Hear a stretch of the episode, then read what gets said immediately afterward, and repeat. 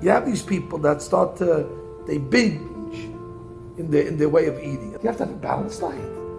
You got to have a little of this, a little of that, so you have everything. So those that come along and say, we only do ben adam uh, lamakom, the 613 mitzvot are divided. It's 50-50. It's an equal balance. If you take the numerical value of ve'ahavta et Adonai Elohecha, it equals exactly to the number ve'ahavta le're'acha kamocha ani Hashem. You put ve'ahavta Hashem Elohecha on the scale, and you put ve'ahavta le're'acha kamocha ani Hashem on the scale.